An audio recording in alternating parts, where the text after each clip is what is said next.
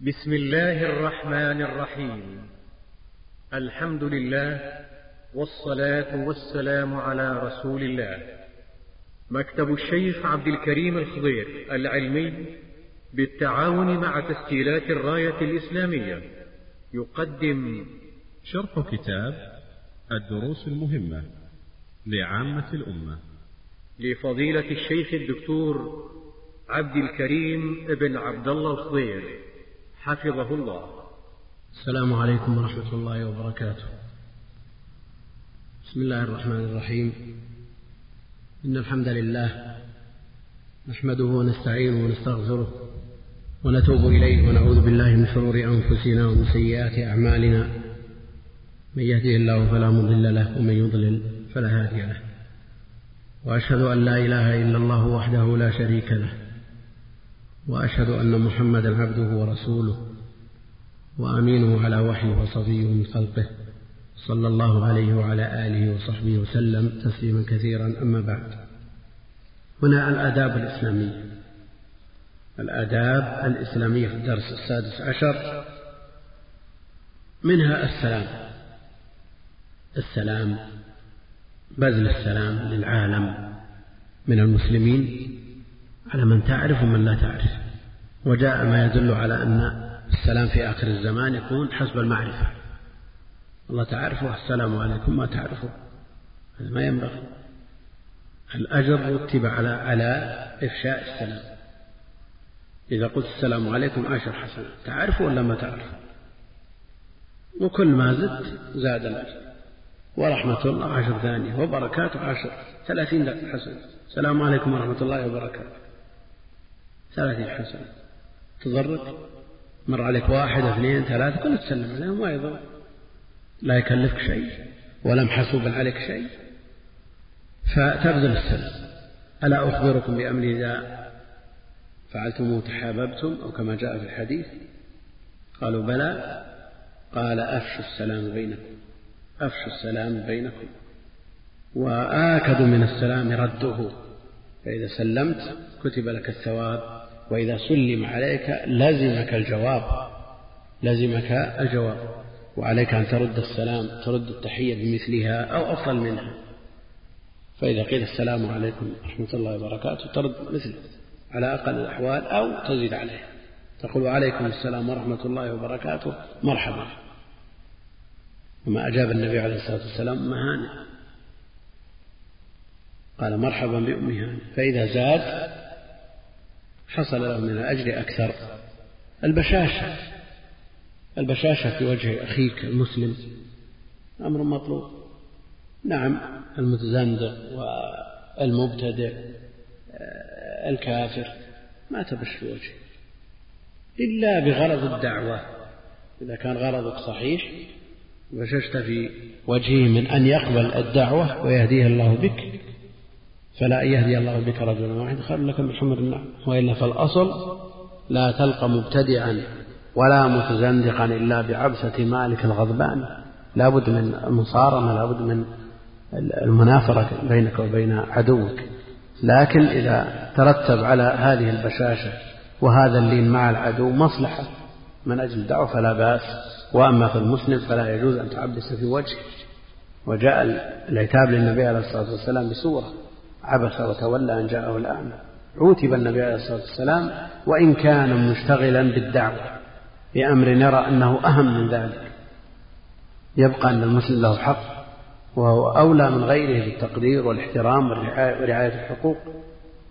والآداب الشرعية عند دخول المسجد أو المنزل والخروج منها. الآداب الشرعية عند دخول المسجد تقدم الرجل اليمنى. كذلك المسجد والخروج منه ما تقدم اليسرى. وإذا أردت دخول الدورة تقدم اليسرى تخرج وإذا خرجت تقدم اليمنى وهكذا. كل هذه آداب تنبغي مراعاتها. وعند السفر تقول ما ورد عند دخول المسجد عند دخول المنزل تخرج منهما. عند دخول الخلاء وعندما تخرج منه.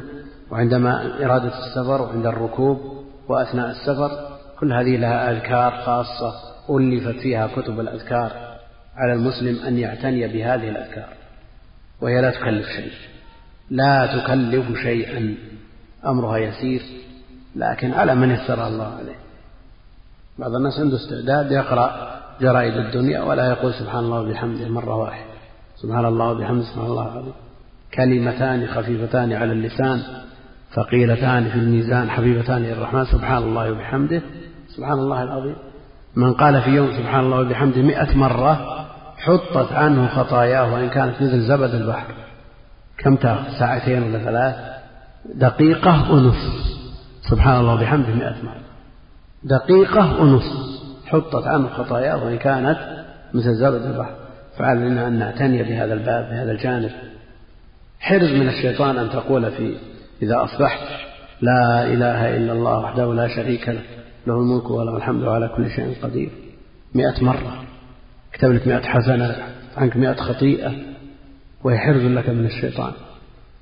الإحسان مع الوالدين يعني بر الوالدين واجب شرعي صلة الأقارب والأرحام والإحسان إلى الجيران والكبار والصغار تحسن إلى الرجل الكبير من المسلمين وتعطف على الصغير. ولا تكون فظا غليظا من رآك هابك وخافك. شر الناس من تركه الناس اتقاء شره فبر الوالدين أمر واجب. كذلك صلة الأرحام والتأدب مع الجيران والكبار والعطف على الصغار والإحسان إلى المحتاجين كل هذه آداب إسلامية مطلوبة جاءت نصوص الكتاب والسنة على تحث عليها وتؤكد هذه الحقوق. من سره أن يبسط له في أجله ينسأ له في أثره ويبسط له في رزقه فليصل رحمه. والعقوق موبقة من الموبقات كبيرة من كبائر الذنوب. قطيعة الأرحام أيضا كبيرة. فلا بد من العناية بهذا الباب والله المستعان. التهنئة بالمولود تهنئة بما يسر أخاك المسلم. جاء المولود تهنئ. وتدعو له وتدعو لولده. حصل له ما يسره تهنئه أيضا. تبارك له في ذلك وتدعو له. كل هذا يزرع المودة والمحبة بين المسلمين ويزيل البغضاء والشحناء بينهم والتعزية في المصاب من مات له أحد سواء كان من أقاربك أو من من غيرهم تعزيه وتواسيه بما فقده من حبيب وغير ذلك من الآداب الإسلامية التي مظنتها كتب الآداب الشرعية. الدرس السابع عشر تحذير من الشرك وأنواع المعاصي. الشرك هو أعظم ما عصي الله به سبحانه وتعالى. وهذا هو الظلم العظيم. إن الشرك لظلم عظيم. وهو أعظم الموبقات المهلكات السبع ومن صوره السحر. والسحر ملازم للشرك غالبا. وأفرد للاهتمام بشأنه. كثير من الناس يتساهل بأمره وهو عظيم هو شرك. قتل النفس التي حرم الله إلا بالحق. قتل النفس عمدا عدوانا من يقتل مؤمنا متعمدا فجزاؤه جهنم. نسأل الله العافية. حتى ذكر عن ابن عباس أن توبته لا تقبل توبة القاتل العمد. وإن كان جمهور العلماء على أنه تقبل توبته. أكل مال اليتيم اليتيم أكل أموال الناس بالباطل كله حرام. لكن اليتيم الذي ليس له من يدافع عنه أشد ولذا جاءت النصوص بالتشديد في مال اليتيم. أكل الربا الذين يأكلون الربا لا يقومون إلا كما يقوم الذي يتخبطه الشيطان من المس. جمع من المفسرين يقول آكل الربا يبعث مجنون يوم القيامة. يبعث مجنونا يوم القيامة وهو محارب لله ورسوله فأذنوا بحرب من الله له يدان بمحاربة الله. العبد الضعيف المسكين حمله الطمع والجشع على أن يرابي هل يستطيع أن يحارب الله؟ الله المستعان. التولي يوم الزحف يعني إذا التقى الصفان في الجهاد فيهرب واحد. هذه كبيرة موبقة من كبائر الذنوب. أن قبل أن يحضر إلى الصف أمره أسهل لكن إذا حضر يفتح باب لغيره. فالتولي يوم الزحف كبيرة وموبقة من كبائر الذنوب ويقصد بذلك الهرب آه، عند التقاء الصفين في القتال جهاد في سبيل الله لإعلاء كلمة الله.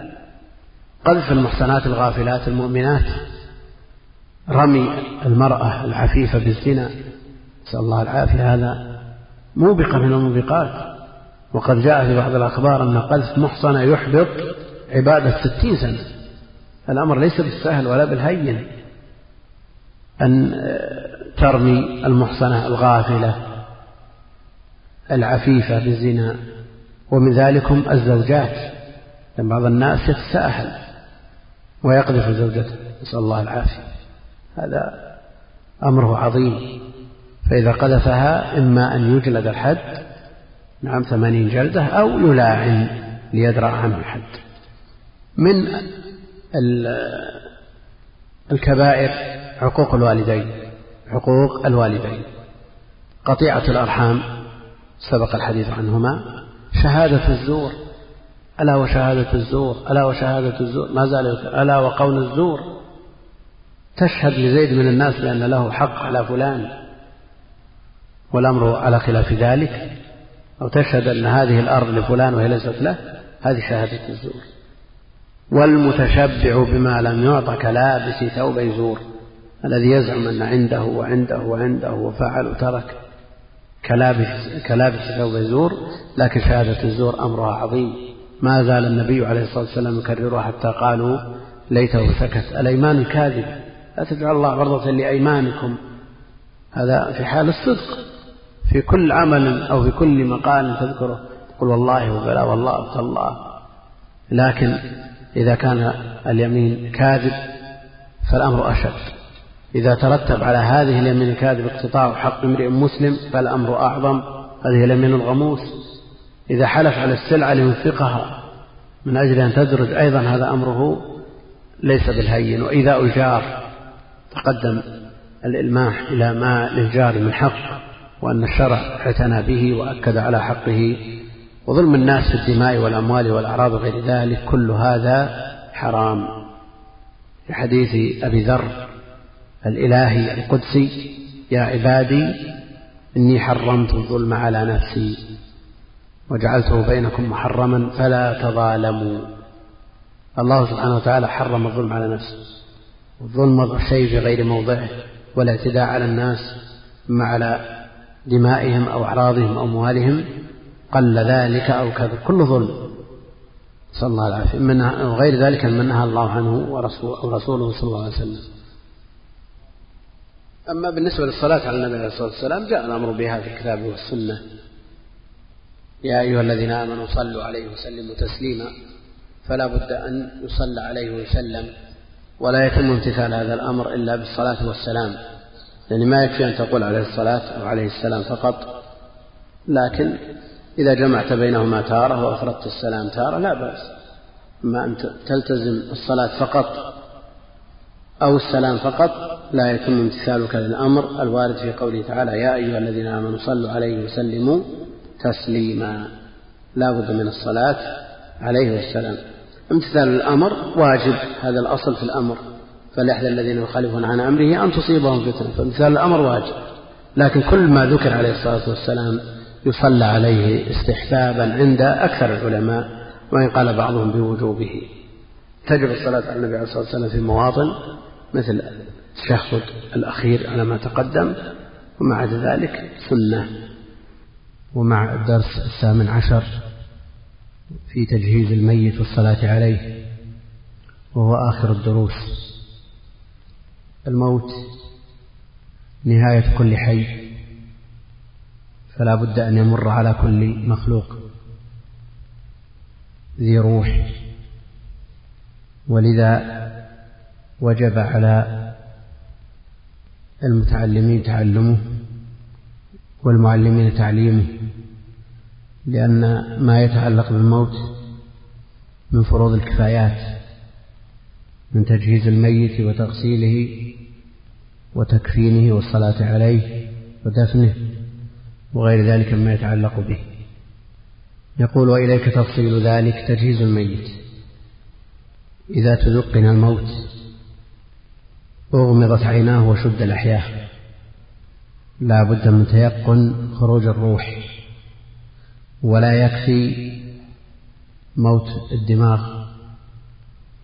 وإن قرر الأطباء أنه في حكم الميت لكنه ليس بميت حتى تخرج روحه.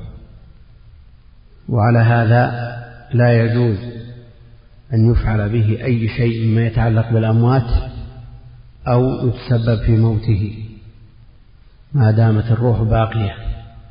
ولو قرر الأطباء أنه قد مات دماغيا فإذا تيقن الموت بخروج الروح والعلامات ظاهرة. يعرفها من زاولها يقول إذا توقن الموت أغمضت عيناه لأن العين إذا خرجت الروح تتبع الروح فإذا خرجت الروح تبع البصر وشخص وحينئذ تغمض عيناه ليكون شكله مقبولا ولئلا يدخل في هذه العين شيء من الهوام وشد لحياه لئلا ينفتح فمه وهذا كله من حرمة المسلم ليكون شكله بعد وفاته مقبولا كشكله حال حياته وعند تغسيله تستر عورته وجوبا. لا يجوز أن تكشف عورة الميت لأن حرمة الميت كحرمة الحي. لا يجوز أن تكشف العورة بل على غاسله أن يستر عورته ولا يباشر شيئا منها ثم يرفع قليلا لكي يخرج ما في بطنه ويعصر بطنه عصرا رفيقا لا بشدة وقوة بل يكون برفق لكي يخرج ما يمكن خروجه من بطنه. ثم يلف الغاسل على يده خرقة أو نحوها فينجيه بها ينجيه يزيل ما على مخرجه أو ما علق أو ما في مخرجه من نجاسة. هذا الاستنجاء إزالة أثر النجاسة من المخرج. ثم يوضئه وضوء الصلاة. يوضئه وضوء الصلاة. قد جاء في حديث ابن عطية أن النبي عليه الصلاة والسلام قال لهن وهن بصدد غسل ابنته زينب ابدأن بميامنها ومواضع الوضوء منها فيوضأ. الميت وضوء الصلاة كما يفعل الحي إذا أراد الاغتسال المشروع. يتوضأ وضوءا كاملا ثم يغتسل ثم يغسل رأسه ولحيته بماء وسدر أو نحوه. السدر ينظف البدن يقوم مقامه المنظفات الأخرى. مما يزيل الأوساخ كالصابون والأفنان والشامبو وما أشبه ذلك. المقصود التنظيف.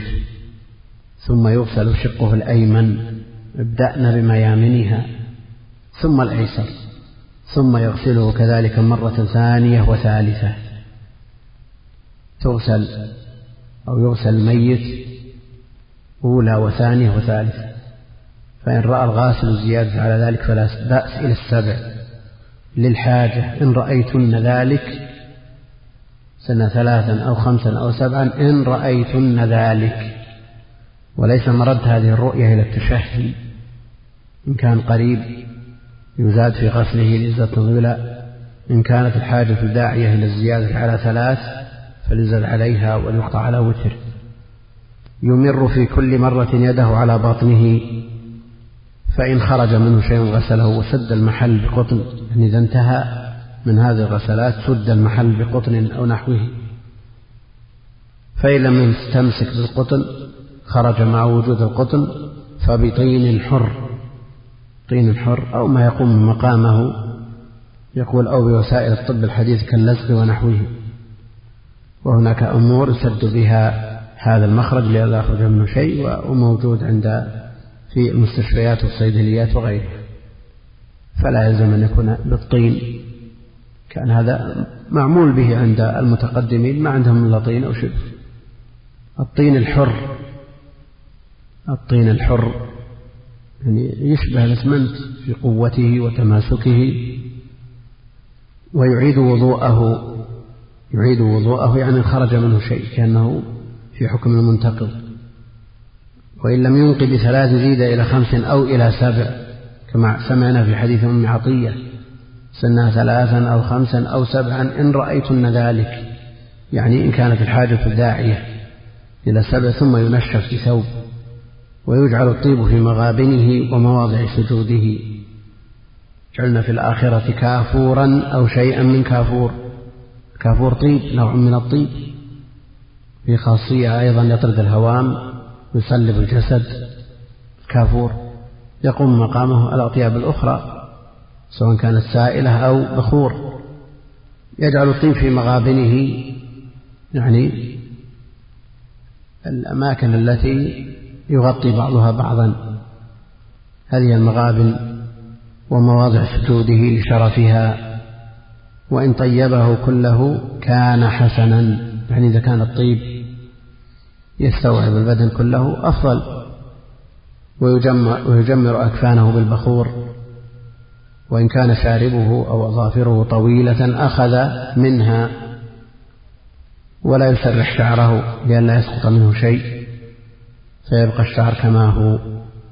والمرأة يظفر شعرها ثلاثة قرون ويسدل من ورائها. تجعل أو يجعل شعر المرأة ثلاث ضفائر ثلاث ضفائر تجعل خلف المرأة. ثلاث كما جاء في حديث أم عطية. ثم بعد ذلك تكفين الميت. يقول الأفضل أن يكفن الرجل في ثلاثة أثواب بيض.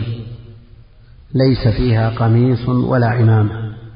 كما ثبت في الصحيح من حديث عائشة أن النبي عليه الصلاة والسلام كفن بثلاثة أثواب بيض سحولية.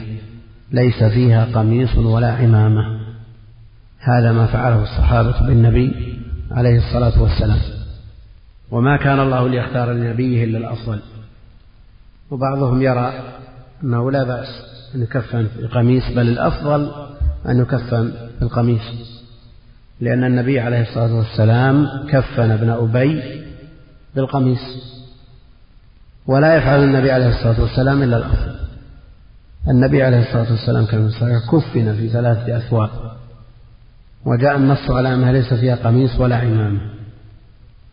فكيف يقال إنه يكفن في القميص أفضل؟ نعم النبي عليه الصلاة والسلام كفن ابن أبي في قميصه مكافأة له لما أعطى العباس قميصا. كافأه النبي عليه الصلاة والسلام فكفنه في قميصه وجبرا لخاطر ولده. يدرج فيها إدراجا يعني لف لف. وإن كفن في قميص وإزار ولفاف فلا بأس. المقصود أن يستر البدن. لكن الأفضل أن تكون ثلاث أثواب. إيش معنى أثواب؟ لها أكمام ولها أزرار. ولا نعم لا ثلاث قطع من القماش. كل قطعة يقال لها ثوب. يقول وإن كفن في قميص وإزار ولفافة فلا بأس. يجوز ذلك لكن الأفضل أن تكون ثلاثة أثواب. ليس فيها قميص ولا عمامة والمرأة تكفن في خمسة أثواب لأن المرأة بحاجة إلى الستر أكثر من الرجل فيزاد في كفنها فتكفن في خمسة أثواب في درع وخمار وإزار ولفافتين ويكفن الصبي في ثوب واحد إلى ثلاثة أثواب وتكفن الصغيرة في قميص ولفافتين. يعني الصبي الذي لم يكلف أمره أخف من المكلف. أمره أخف من المكلف. فإذا كان الرجل المكلف يكفن في ثلاثة أثواب فالصبي من الذكور في ثوب واحد. إن احتيج إلى ثاني لا بأس إن احتيج إلى ثالث لا بأس. لكن الأصل واحد وتكفن الصغيرة في قميص ولفافتين بدلا من أن تكفن المكلفة بخمسة أثواب. من أحق الناس بغسل الميت؟ أحق الناس بغسل الميت يعني عند المشاحة. أو إذا جاء بميت إلى مغسلة يقال لا لا تغسل. انتظر حتى يأتي الوصي يأتي الأب يأتي الابن يأتي القريب. يغسل في المغاسل. لكن عند المشاحة. إذا قال أنا وصاني الميت أنا أو فلان يشهد فلان أن الميت قال لا يغسلني إلا فلان فهو أولى من غيره. وهذا عند المشاحة كما هو معروف. أحق الناس بغسله والصلاة عليه ودفنه وصيه في ذلك. يعني إذا قال الميت قبل وفاته يغسلني فلان ويدفنني فلان يصلي عليه فلان ويدفنني فلان فهو أولى الناس بذلك. ثم الأب ثم الجد. يعني بحثوا عن الوصي ما وجدوا. نعم. ينتظر حتى يأتي الوصي؟ لا. قال للأب أنت لك المرتبة الثانية بعد الوصي غسل ابنك. ثم الجد ثم الأقرب فالأقرب من العصبات والأخ والعم وابن الأخ وما أشبه ذلك. والأولى بغسل المرأة وصيتها يعني من النساء. الأول وصيه من الرجال والأولى بغسل المرأة وصيتها يعني من النساء. لو أوصت بأن يغسلها ولدها أو أبوها تنفذ الوصية ولا لا؟ نعم. لا لا تنفذ الوصية لأن الرجال ليس ليس لهم أن يغسلوا النساء. ليس للرجال أن يغسلوا النساء ولا العكس. إلا الزوجين. يجوز أن يغسل أحدهما الآخر. وما عدا ذلك فلا. هذا بالنسبة إذا كان الميت تجاوز السبع من الرجال والنساء. ثم الأم بعد الوصية ثم الجدة يعني مثل ما قيل الوصي ثم الأب ثم الجد. ثم الأقرب فالأقرب من نسائها. وهناك الأقرب فالأقرب من الرجال العصبات وهنا الأقرب فالأقرب من نسائها. وللزوجين يغسل أحدهما الآخر لأن الصديق رضي الله عنه غسلته زوجته.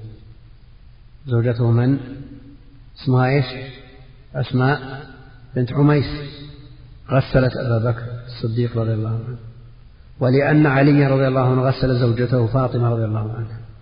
فيجوز للزوج أن يغسل زوجته وللزوجة أن تغسل زوجها. أما الصلاة على الميت فيكبر الإمام ويقرأ بعد التكبيرة الأولى الفاتحة دون دعاء الاستفتاح. فيقول الله أكبر ثم يتعوذ ويسمي بسمل ثم يقرأ الفاتحة. إن قرأ معها سورة قصيرة أو آية فلا بأس. نعم. لا بأس بذلك وإن لم يقرأ كفت الفاتحة.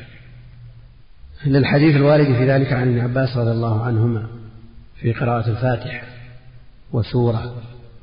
ثم يكبر الثانية ويصلي على النبي عليه الصلاة والسلام كصلاته عليه في التشهد. فيقول اللهم صل على محمد وعلى آل محمد كما صليت على إبراهيم وعلى آل إبراهيم إنك حميد مجيد. وبارك على محمد وعلى آل محمد كما باركت على آل إبراهيم في العالمين إنك حميد مجيد. يعني كما يقول في التشهد. ثم يكبر الثالثة ويدعو الميت فيقول اللهم اغفر لحينا وميتنا شاهدنا وغائبنا وصغيرنا وكبيرنا وذكرنا وأنثانا إنك تعلم من قلبنا ومثوانا اللهم من حيث منا فاحيا الإسلام ومن توفيته وتوفى على الإيمان. إلى آخر الدعاء المشهور وذكره الشيخ رحمه الله. يقول اللهم اغفر له وارحمه وعافه واعف عنه واكرم نزله وأوسع مدخله واغسله بالماء والثلج والبرد ونقه من الذنوب والخطايا كما نقص من الناس وجازي بالحسنات احسانا وبالسيئات عفوا ورضوانا. المقصود أنه يدعو الميت ويخلص الدعاء له يخلص الدعاء وهذا من حق المسلم على المسلم والصلاة على الميت فرض كفاية. إذا حصل من يكفي سقط الإثم عن الباقي. للإنسان إذا قام الواجب بغيره أن لا يصلي. لكن كونه لا يصلي حرمان لأن له بكل صلاة على جنازة قيراط. وهنا التفريط في القراريط. قراط ليس أمره بالسهل. القراط من الذهب. كم؟ خمسة ريال أو ستة. كم؟ القراط بأربعين. نعم. بأربعين إحنا لا. الجنيه كان بأربعين ثم عاد صار القراط المستعان. قراط مثل جبل أحد من الحسنات؟ فمن ترك الصلاة على الجنازة فهو محروم لا سيما مع يسرها وقربها منه. إذا عرفنا هذا الأجر والثواب العظيم المرتب على الصلاة على الجنازة فعلينا أن نقصده الصلاة عليه. وإذا كان هناك أكثر من جنازة أحيانا يصير خمس جنائز ست خمسة قراريط ستة قراريط في ثلاث دقائق. يعني ما ما يعوق الإنسان بالمصالح فالمحروم من حرم من حرم التوفيق. وليس هذه علامة توفيق أن يزهد الإنسان في مثل هذه الأمور. فضلا عن أن يسعى في قراريط السيئات وأن ينقص من أجره كل يوم قيراط كمن يقتني الكلب إن سعيكم لشتى. بعض الناس يقصد المساجد التي يصلى فيها على الجنائز ليحصل هذه القراريط ومن الناس من يبتلى بكلب ينقص من أجله كل يوم قيراط لا شك أن الناس تفاوتون تفاوتا بينا. ونرى بعض الناس يصلى على الميت وهو جالس تنتهي الصلاة وهو جالس. ما عنده شيء وليست فيه علة لكن الحرمان حرمان لا نهاية له. هذا مشاهد لا سيما في بلاد الحرمين. يمل بعض الناس إذا قيل الصلاة على الميت قام صلى ثم مرة ثانية خلاص صلينا في الدولة استكثروا فالله أكثر. كل صلاة فيها قراءة كل ميت له قراءة. وفضل الله لا يحد لكن الإنسان كل الناس يدخل الجنة إلا من أبى. قالوا كيف يأبى يا رسول الله؟ قال من أطاعني دخل الجنة ومن عصاني فقد أبى. يتصور الإنسان يقال له تعال إلى الجنة يقول لا. نعم. يعني عقلا ما يتصور. لكن حقيقة وواقع الناس كثر. يقال لهم هلموا إلى الجنة؟ فيقولون من أطاعني دخل الجنة ومن عصاني فقد أبى. فكيف من تقام صلاة الجنازة وهو جالس لا يهتم لذلك؟ ويعرف أن الصلاة فيها قيراط وقد تكون جناية في آن واحد ولكل واحد من قيراط. اللهم اغفر له وارحمه وعافه واعف عنه وأكرم نزله ووسع مدخله واغسله بالماء والثلج والبرد ونقه من الذنوب والخطايا كما ينقى الثوب الأبيض من الدنس وأبدله دارا خيرا من داره وأهلا خيرا من أهله وأدخله الجنة وأعذه من عذاب القبر وعذاب النار وافسح له في قبره ونور له فيه وإن زاد على ذلك جاء في السنن اللهم أنت ربه وأنت خلقته وأنت هديته الإسلام جئناك شفعاء فشفعنا فيه اللهم إنه في ذمتك وحبل جوارك فقيه فتنة القبر وعذاب النار كل هذا لا بأس به. ثم بعد التكبيرة الرابعة إن قال اللهم لا تحرمنا أجره ولا تفتنا بعده اغفر لنا وله فحسن وإن قال ذلك تبعا للدعاء بعد الثالثة فلا بأس. ثم يكبر الرابعة ويسلم تسليمة واحدة عن يمينه والتكبيرات أربع. والخلاف موجود بين الصحابة والتابعين في عدد التكبيرات من ثلاث إلى تسع. فإذا كبر على ميت ثلاث على آخر خمس سبع تسع. هذا الخلاف موجود بين أهل العلم لكنه استقر قول جماهير أهل العلم على الأربع. على أربع تكبيرات بل نقل بعضهم الاتفاق على ذلك. فلا ينبغي أن يزاد على الأربع. ويستحب أن يرفع يديه مع كل تكبيرة. يقول الله أكبر. يعني مثل ما يرفع الصلاة وفي ذلك الخبر الثابت عن ابن عمر موقوفا عليه خرجه البخاري معلقا مجزوما به وفيه خبر مرفوع لكنه ضعيف. صح عن ابن عمر أنه كان يرفع يديه. وجاء خبر عن النبي عليه الصلاة والسلام أنه كان يرفع يديه لكنه ضعيف. فلذا المتجه رفع اليدين في تكبيرات الجنازة. ولذا يقول الشيخ رحمه الله ويستحب أن يرفع يديه مع كل تكبيرة. وإذا كان الميت امرأة يقول اللهم اغفر لها. هناك اللهم اغفر له وارحمه بناء على أنه ذكر. وإذا كان الميت امرأة قال اللهم اغفر لها وارحمها وعافها واعف عنها لأن الرجل له ضمير والمرأة لها ضمير ولكل ما يخص من الضمائر. لكن إذا أشكل عليه الأمر جاءوا الناس يصلون ما يدري ذكر ولا امرأة وقال اللهم اغفر له يقصد الميت. لا بأس.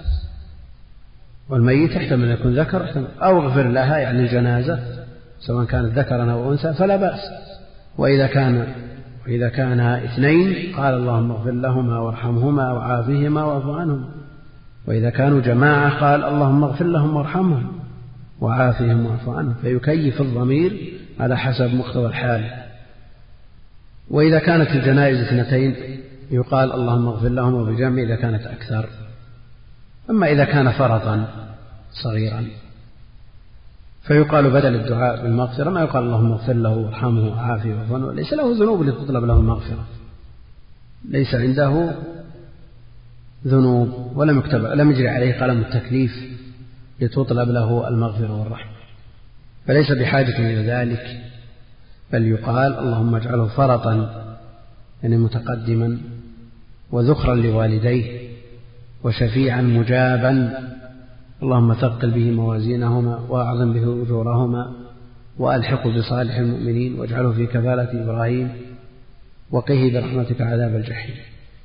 وقه برحمتك عذاب الجحيم.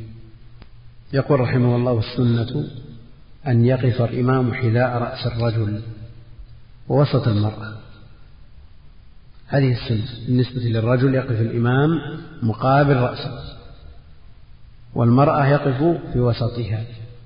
ولذا ينبغي عند صف الجنائز أن يكون وسط المرأة بإزاء رأس الرجل. نعم وسط المرأة بإزاء رأس الرجل. فإذا قدر أن هذا رجل وهذه امرأة وهذا وسط المرأة يكون هكذا بإزاء رأس الرجل. ليقف الإمام هنا. نعم ليقف الإمام هنا موازيا لرأس الرجل ووسط المرأة. وأن يكون الرجل مما يلي الإمام. الرجل هو الذي يلي الإمام هو الأقرب إلى الإمام. يعني إذا كان هناك أكثر من جنازة رجال ونساء فالرجال هم المقربون إلى الإمام تليهم النساء. يقول أن يكون الرجل مما يلي الإمام اجتمع في الجنائز والمرأة مما يلي القبلة. وإن كان معهم أطفال قدم الصبي على المرأة.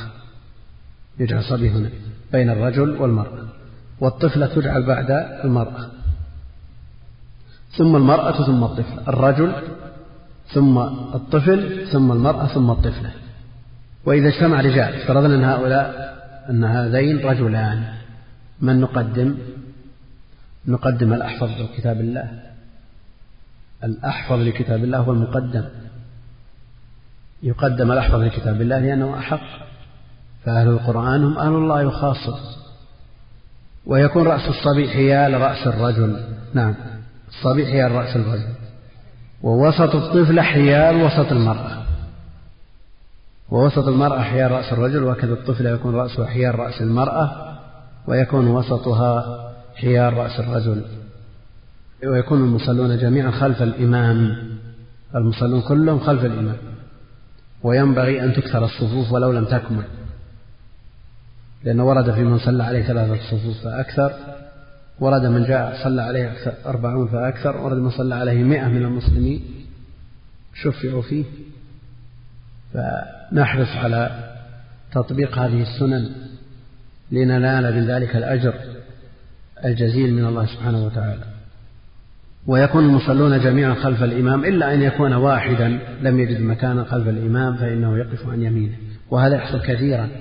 أهل الميت إذا قاموا ليحضروا الميت.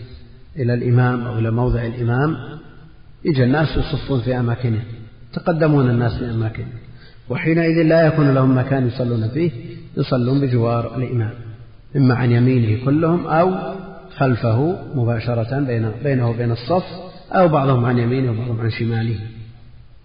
إن أمكنهم أن يصلوا خلفه ولو ضاق ضاقت المسافة فلا بأس لأنهم لا يحتاجون إلى بعد المسافة لركوع ولا سجود. إلا أن يكون واحدا لم يجد مكانا خلف الإمام فإنه يقف عن يمينه. يقول رحمه الله تعالى صفة الدفن المشروع تعميق القبر إلى وسط الرجل يعني إلى سرة الرجل. لماذا؟ لئلا تنبعث روائح منه فإذا أعمق القبر مهما طال الزمن لا تنبعث منه روائح من جهة ولئلا تجرفه السيول. الرياح مع الوقت ينكشف الميت والمقصود ستره فيسن تعميقه إلى نصف قامة رجل وأن يكون فيه لحد من جهة القبلة فاللحد أفضل من الشق إذا تيسر.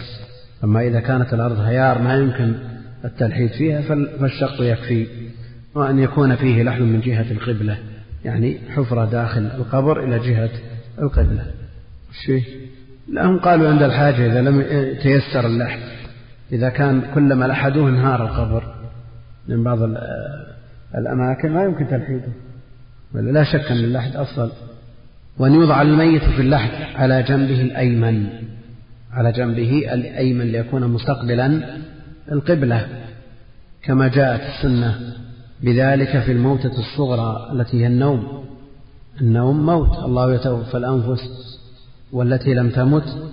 نعم. المقصود أن النوم موت شبه الموت. فينبغي أن ينام على جنبه الأيمن مستقبل القبلة.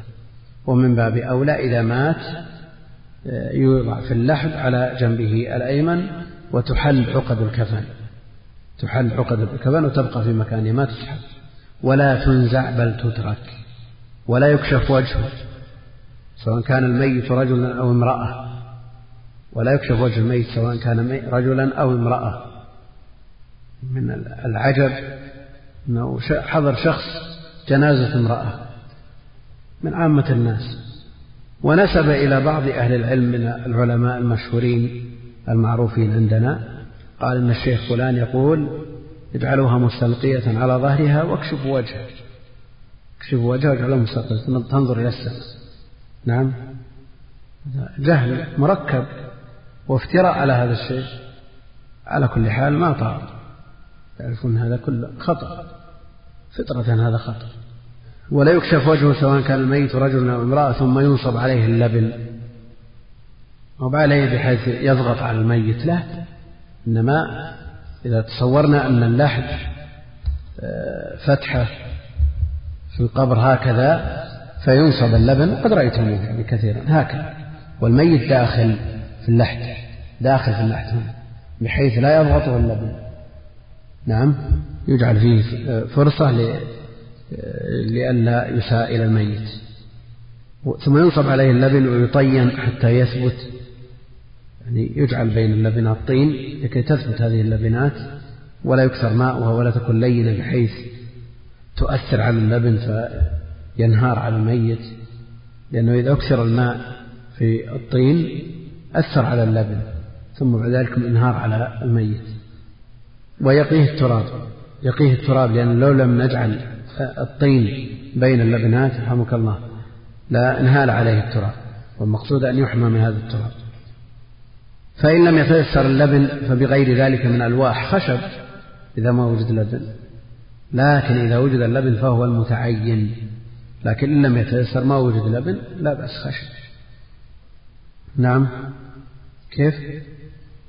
لا لا لا لا. يمستها النار أو تبي تمسها النار. يقول الخشب يمكن تمس حتى مستها النار. هذا كان آخر. هذا ما مست الخشب تمسه النار. أيوه. تمسه النار. لا لا.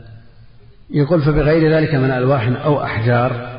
أو خشب يقيه التراب ثم يهال عليه التراب ويستحب أن يقال عند ذلك بسم الله وعلى ملة رسول الله ويرفع القبر قدر شبر فقط. لا يزاد على الشبر على الشبر عن الأرض لأنه إذا أشرف وزاد على ذلك فقد أمرنا بتسويته.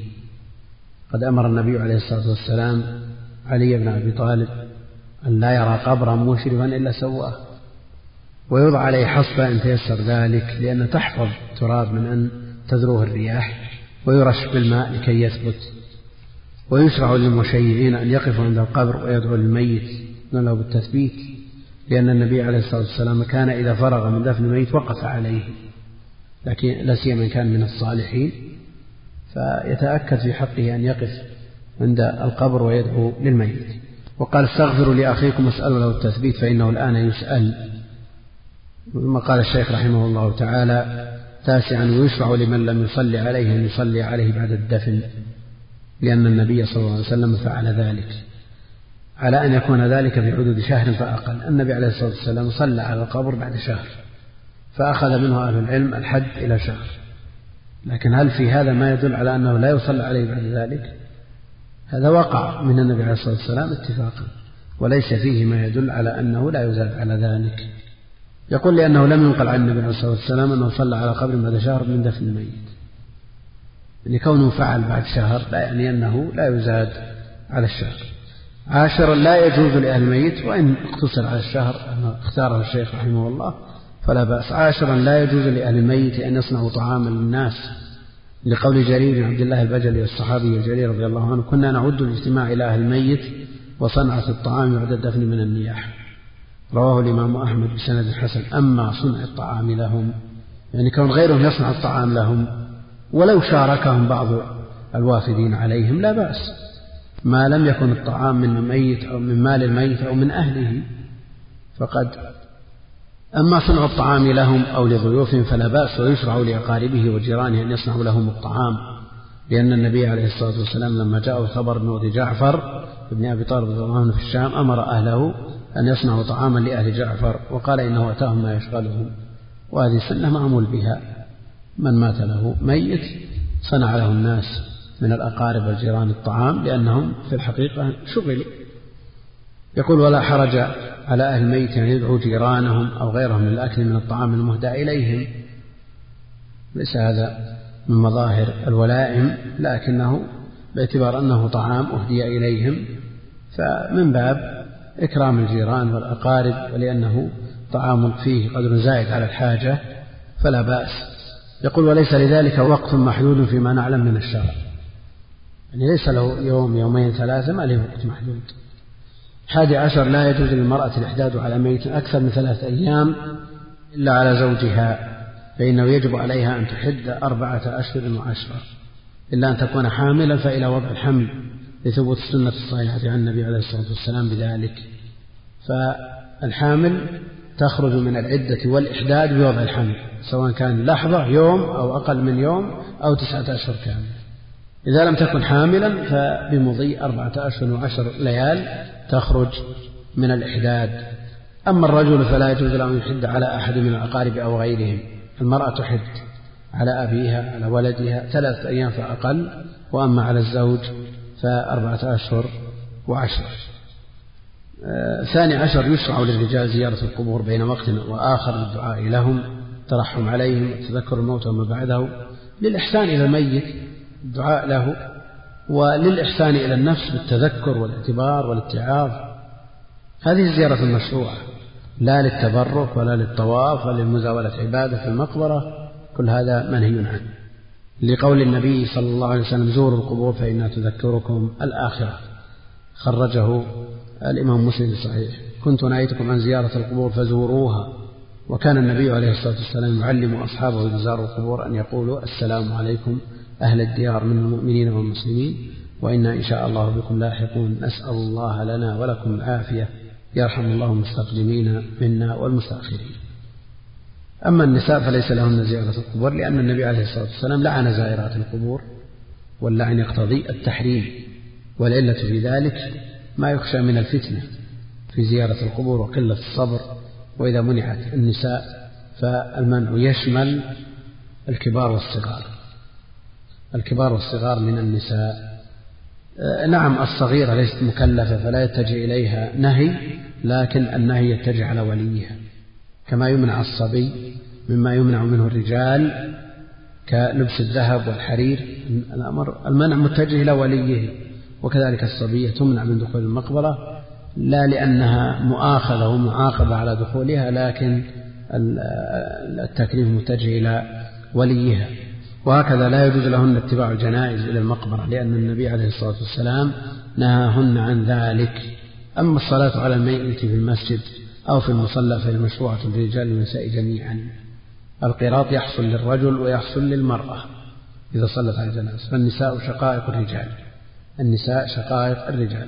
لهن من الأجر في الصلاة على الميت مثل ما للرجال. لا يمكن لا يجوز لهن أن يتبعن الجنازة ولا أن يدخلن المقبرة ولا يزورن القبور.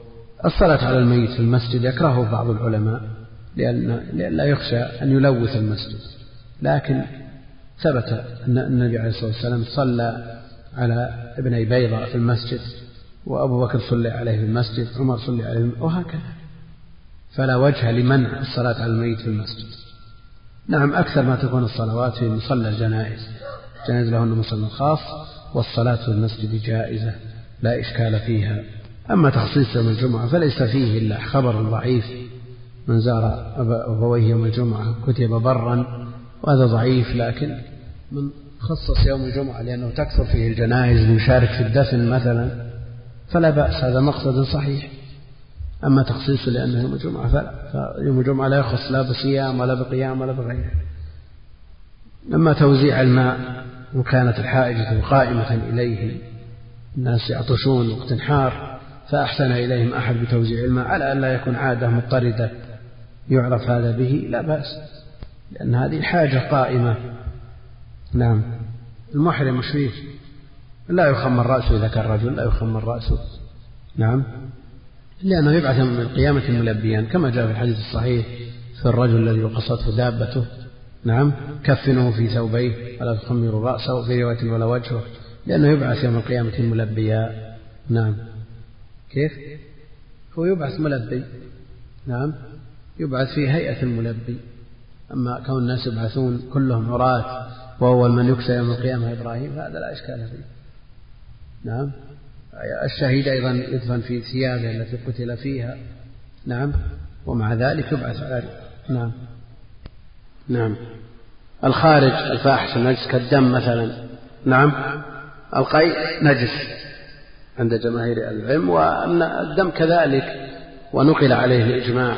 وبعضهم يرى أنه طاهر لعدم الدليل على نجاسته وأن عمر رضي الله عنه صلى وجرحه يثعب ما أشبه ذلك لكن أجابوا عن ذلك بأنه صلى وجرحه يجري دمه آه، من باب الضرورة كالمستحاضة كمن حدثه دائم لا يستطيع أن يسد هناك شيء تخاطب به الجروح في وقته. نعم. أما دم الحيض فهو نجس اتفاقا دم الحيض نجس اتفاقا وهم يقولون لا فرق بين دم الحيض وغيره. نعم. الحجامة إذا خرج من البدن آه، دم كثير فهو نجس. على على القول بأن خروج الفاحش النجس من البدن وعلى القول بنجاسته فإنه ينقض الوضوء لا فرق. نعم. لا الشرك بالله.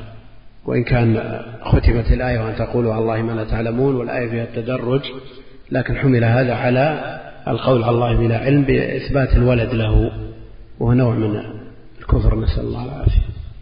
نعم. وش, وش غيره؟ يعني المضمضة والاستنشاق نعم. نقول واردة في الآية. اغسلوا وجوهكم منه الفم والأنف. نعم. قل هذه واردة في الآية إضافة إلى ما جاء في النصوص الأخرى من الأحاديث. نعم. كيف؟ ألبان الإبل لا شيء ما في كلام على اللحم جاء في الترمذي توضأ من اللبن إذا له دسما مقصود به المضمضة. مقصود به المضمضة. دسم. تمضمض. نعم. نعم. نعم صحيح. يعني ينصح أخاه في الحياة. ينصح وقال دعه فإن الحياة لا يأتي إلا بخير. كيف؟ هو يستحي. يستحي يقابل الناس يستحي كذا. يقول لا تستحي. لا تستحي. الحياة لا يأتي إلا دعه نعم. كيفية التوبة؟ لابد أن تتوافر شروط التوبة. الإقلاع والندم. نعم والعزم على أن لا يعود وإن كان تضمنت المعصية حق لآدم لابد من رده. نعم. وأن تكون في زمن الإمكان قبل الغرغرة قبل طلوع الشمس من مغربها وأن يخلص في ذلك الله سبحانه وتعالى. إذا توفرت هذه الأمور صحت التوبة إن شاء الله. صارت نصوح. والحمد لله وحده والصلاة والسلام على نبيه محمد وآله وصحبه وسلم تسليما كثيرا. وبهذا نكون قد أنهينا توضيح هذا الكتاب المختصر النافع المفيد. فرحمة الله على مؤلفه رحمه الله رحمة واسعة وجمعنا به في رحمته ومستقر جنته. هذا آخر ما تيسر جمعه يقول رحمه الله. وصلى الله وسلم على نبينا محمد وآله وصحبه. جزى الله فضيلة الشيخ خير الجزاء على ما قدم. وللاستفسار يمكنكم الاتصال بالمكتب العلمي لفضيلة الشيخ هاتف رقم صفر واحد اثنين ثلاثة خمسة خمسة خمسة اثنين اثنين. فاكس صفر واحد اثنين ثلاثة خمسة خمسة خمسة ثلاثة ثلاثة. تسجيلات الراية الإسلامية. هاتف رقم صفر واحد أربعة تسعة اثنين واحد ثلاثة تسعة ثلاثة.